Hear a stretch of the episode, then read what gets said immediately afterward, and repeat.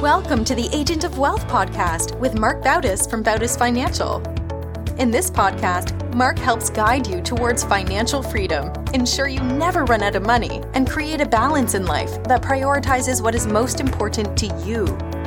Join us for this journey as Mark draws from years of expertise and guest experts to solve the multiple wealth building challenges involved in your financial life.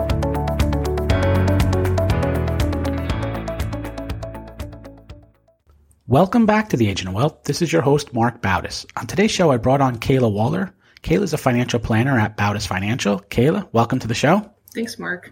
So we're going to talk about indicators today. And, you know, everyone wants a crystal ball into what's going to happen in the economy. They want to see the future. And then if you can see what's going to happen in the future, maybe you can predict the markets. Now, when this topic comes up, I always think about the movie Back to the Future, where Michael J. Fox or Marty McFly, he's got an almanac and he's debating on whether he should use it because he can see who wins sporting events in the future. So I think everyone would want that almanac that's going to tell us what's going to happen in the future. So today what we're going to do is we're going to talk about indicators, specifically leading indicators. We'll discuss what they are and then more importantly, if they can be used to predict what will happen next. So maybe you can start off, give us some background on what an indicator is and what are the different types of them. Yeah, an indicator is just a measurement used to draw some kind of conclusion about how the overall economy is doing. There's three different types leading indicators, they change prior to like a big economic event and can be used to predict future trends. And then there's lagging indicators, which reflect things that have already happened. And then the last one is coincident indicators, which occur in real time and show how the economy is doing right now. Okay, so we'll we'll skip over the lagging and the coincident because no one really wants to know what happened in the past because you can probably know what happened in the past. So let's talk about some of the popular leading indicators, and I think the one that really gets a lot of press is when you talk about jobs and the numbers that come out in jobs are really focused around two things. So that's new jobs that are added in the economy. And then I think the other thing that that's popular too is initial jobless claims or people filing for unemployment insurance. So this number comes out monthly new jobs and today the September report. So really what does the jobs report tell us?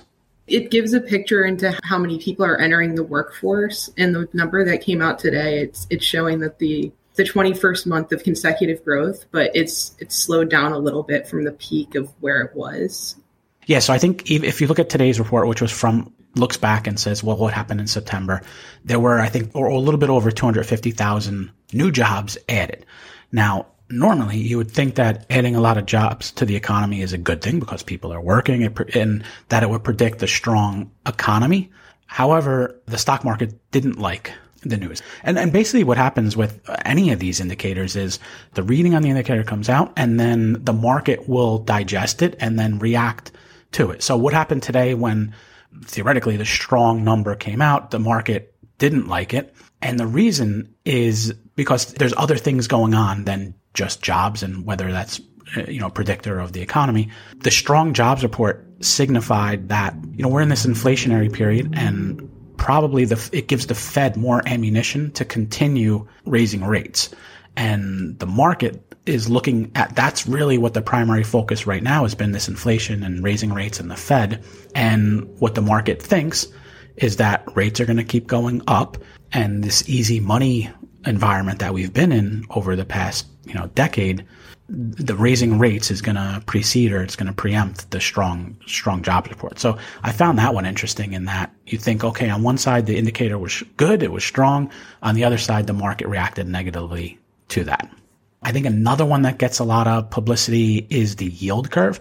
Can you explain what the yield curve is and what's the yield curve showing now? A yield curve, it shows the different maturity points in yield for a specific security. So it's usually talked about with treasury spreads. And a spread is just the difference between the two fixed income instruments of different maturities. So a common one that people look at is the 10 year, two year spread or the 10 year three month spread. And if you look at those over the past year, you can see that in March, the 10 year, two year spread inverted, and it's been like that for most of the year. And people generally consider this is like kind of a warning sign because you're getting more yield on the earlier maturity than you are on the later one, which, which signifies that you, you feel weaker about like your future outlook. Yeah. Normally, when someone invests in like a fixed income bond, or in this case, treasury, you would usually get a higher interest rate the longer the maturity of that bond is than the shorter. And you can look at that not just across treasuries or bonds, but think of it like even like a mortgage. The shorter the duration of your mortgage is, the lower your interest rate typically is. Now, what happens when the yield curve inverts is that you actually would receive a higher interest rate return from a shorter maturity. And we're seeing that a lot where, you know, the appetite for these one year treasuries is pretty appealing. even though you take into account you're only locking up or, you know, having that money tied up for a year versus if you did a 10 year or a 30 year, you would think that having that money tied for the 10 years, 30 years, you'd, you'd receive a higher interest rate, but it's flipped. And now the short term, and like you said, when that happens, it's usually because people are bearish or they're not positive, you know, thinking positively about, about the future.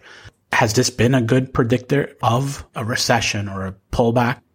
The answer is kind of yes and no. If you look at the past 14 recessions since since the 1970s, it's been accurate eight times. So kind of. So I mean that's that's one of these things with indicators, right? You know, if something's accurate fifty percent, sixty percent, is it really something that you can, you know, put your hat on and say, yes, this is if this happens, you know, I'm definitely going to take this approach? And the answer is probably no. You know, I think another thing we'll talk a little bit about is that there's so many leading indicators out there that there's bound to be some of them that hit because just of the, the sheer volume of them. Another indicator I find interesting is the stock market itself. So people are trying to use these indicators to predict the stock market, but is the stock market itself a leading indicator? Yeah, that's probably the one that people look at first. Stocks prices are based in part on what companies are expected to earn. So, yes, in that sense, it is a leading indicator. A down market could indicate that like companies' earnings are expected to decrease, and that you could imply that there's going to be a recession. Yeah, and I think that's an important point that you're making when you said companies' ex- earnings are expected to either increase or, or decrease. A lot of time people will look at companies' earnings that came out and say, "Oh, they had good earnings, let's buy this stock." Or even if we take it on the larger scale, someone will say, "Okay, I'm hearing that there's going to be a recession. You know, should we invest differently or should we change the investments?" And even if we look at this year as an example, the stock market is pricing in some sort of recession or downturn in the market already for the future. So what that means is even if there is a recession, say next year, that doesn't mean the stock market is going down or up. What's really going to happen is the stock market's next step will be based on if there is a recession, how severe is that recession? And is it like a really bad recession or is it a moderate recession? Really, the next move is going to be what the market predicts is going to happen next. It's not what's happening at this exact time because the market's already priced that information in. It's really about looking at what potentially would happen in the future versus what the market has priced in for the future. And I think that's like one of the, you know, things that's really hard to understand about how the stock market itself is a leading indicator one area of the market that I wanted to talk about was real estate and what happens in the data that comes out in the real estate sector and what the, what can that predict? Because the real estate market is huge. If you look at the size of the real estate market in the US, I think it's almost or over $4 trillion. Are there any leading indicators in the real estate sector? Yeah, building permits is a big one because it tells you you get insight into into what future real estate supply levels could be. And a high volume obviously means that it would be more active. And uh, if you look, it's come down a little bit since the Fed started raising rates this year, but there still are new building permits. Yeah, obviously, new building permit shows when something, when there's new construction or something goes up, it's going to trickle down and there's going to be all types of industries or, or sectors that are involved in that. So it's a wide, widespread one. Like you mentioned, the and this is another one that's tied to interest rates and, and inflation and you know rising interest rates one of the areas it hits hard is is the real estate sector because a lot of what's done in the real estate sector is using leverage or using loans and that's impacted by what happens with, with interest rates. You know a lot of these that we've been talking about have been like straight okay the number is this and it's there's a reaction to it. But i think one that's popular too that we you hear a lot about periodically is consumer confidence. What does that measure? Yeah, it basically measures how people feel in their attitudes about the economy and where it's going. And if you look in September, it increased for the second consecutive month. The baseline is 100, and then anything above 100 is considered good expansionary, and below is considered bearish. But it did increase for the second month, meaning that people are feeling still relatively good about the economy. Yeah, and, and then I guess there's well two points to, to, make about consumer confidence. So one, like you mentioned, the indicator is actually positive. The other thing too that you know gets forgotten a little bit about a lot of the economy is driven on driven on consumption. So that's people going out and spending money. And i think if you look people are still spending money. So that's definitely a bullish sign that people still have money people are still spending money. Um, i think the funny thing about that reading on consumer confidence and the fact that it is high now some people will say oh it's actually not bullish it's bearish because if the the herd is thinking that things are good you want to go against the herd and and you know kind of the the contrarian type of, of view uh, for it. So it's just another example of you can't really, you know, put all your eggs in, into one of these indicators. Sometimes what it says, the opposite can be true, like, like what we saw with the jobs report. One popular person in the financial industry is Warren Buffett. Now, he's lucky enough to have his own indicator named after him. What is his indicator? Can you calculate it? And then what is it showing now? Yeah, it measures the ratio of all US stocks in their combined market cap to the US GDP and it's that's the Buffett indicator. He once called it the best single measure of where valuations stand at any given moment. And a ratio of 1 to 1 or just 100% means that the market's fairly valued. When the US market cap surpasses GDP, the indicator means that things are overvalued. And the Buffett indicator has proved to be a good warning for seven out of the past 14 market declines since 1971. So about half of them. Again, we're at half the time it can predict it. Yeah, I mean, it's it's interesting to look at. I think what people a lot of times will look at for our stocks overvalued, they'll look at a measure called price to earnings or PE ratio. But here we're kind of taking it at a bigger scale and, and kind of looking at the the price or the market cap. The market cap is simply just the number of shares that are outstanding times the stock price, you tally that up for all the public companies, and then you compare it to the gross domestic product, which is the value of all goods and services that are created in the US. And like you said, when that ratio is over one, uh, this indicator starts to signify that things are overpriced. I think the one thing that it doesn't take into account is that if you go back into uh, like the 1940s or 1950s, stock prices have risen faster than GDP has. So I don't know if consistently holding it and saying, oh, if you look at the, if the, the threshold is one is really relevant because the top part of it, that market, U.S. market cap has risen faster than, than stock prices have done. But if you look at just where it is now, I think it is over two, the Warren Buffett indicator. So it is signifying that things are high historically. But again, it's predicted seven in the last 14. So seven times it was right, seven times it was, wasn't.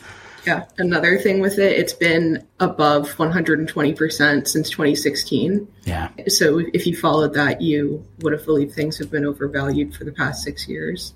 Yeah, and then you would have missed out on a lot of the market returns over the past six years. That's the other thing too. There's an economist, Harry Dent, and he's predicted market crashes. Uh, he pretty much always predicts a market crash. But the way it works is, yeah, at some point the markets are cyclical. There's going to be a market crash. This year the markets are down. And, you know, like over the past six years or 10 years, the markets have gone up a lot. However, when, you know, the market does go down, their prediction hits and then they start beating their chest, hoping that everyone forgets that they were wrong over the past 10 years. I'll see news articles too where it'll say, oh, the person that predicted the 2008, 2009 crash now predicts another crash. And yeah, it's great that he predicted 2008, 2009. Doesn't mean that he's right this time. You know, one of the disclaimers that we always see in this is past performance is not indicative of future performance. So you really have to take some of leading indicators, but also what's happened in the past with a, with a grain of salt. The last one I wanted to talk about was in manufacturing. I find one interesting in manufacturing mainly because of the name of the index. It's called the Baltic Dry Goods Shipping Index I find it funny because Baltic always reminds me of Monopoly. But um, this measures goods that are being transported to different areas, and, and that's because if you can theoretically says, okay, that's uh, is going to go somewhere and it's going to be used in manufacturing to build some kind of product that's going to add to the economy. What is going on in manufacturing now, and and what's what are those indicators saying? I think a big theme this year has been the supply chain issues and manufacturing issues and stuff. It eventually will influence GDP, and it it's been contracting a little bit this year. Yeah, and you know, it doesn't always, you know, like these indicators are at a high level um, in terms of what they're measuring. Uh, it's usually at a broad scale, but sometimes we've seen where a specific company comes out with information and the market reacts to that. One example of that is FedEx. So FedEx released their earnings and, and they had soft projections a couple of weeks ago and the market overall took a hit because a company like FedEx or a company like Amazon, they're really an indicator of the entire market because if people are shipping less things via FedEx or if people are buying less things on Amazon, that probably means that things are going to slow down in the future. So indicators don't always have to be these kind of broad measurements you know, it can even be a, a, company as simple as FedEx, and that can kind of foreshadow, or people can look at that as a foreshadowing of what's going to happen. All right, so we we talked a lot about all these different types of indicators. What's the like synopsis of this? You know, are people using them? Are they accurate? I know you mentioned two of them, and two of them were basically fifty to sixty percent accurate. Are there any that are like all right, these are 100% accurate, or, or are there any that are looked at as these are more predictive of what's going to happen than other ones? No, that would be nice if there was. um, I think the most important takeaway is that they need to be looked at in conjunction with the other indicators because if all they're all kind of signaling a warning sign that's like what they're intended to do but if if all, most of them are kicking off some kind of warning i think that then you should make an opinion about that but just relying on one like if you for the buffett index if you if you just relied on that and you took your money out in 2016 if you were just invested in the S&P, you would have missed a 10% annualized return over all those years. So I don't think you should just rely on one. Okay, so there no no crystal ball. yeah, I mean, I think like what you mentioned, yeah, maybe if they're all like flashing in one direction, one way or the other.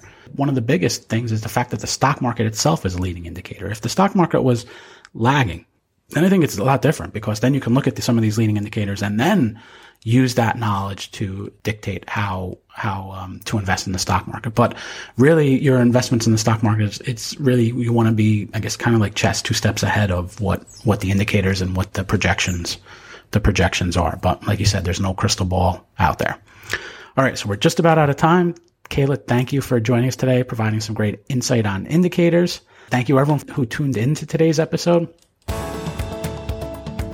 Thank you for listening to the Agent of Wealth podcast. Click the subscribe button below to be notified when new episodes become available.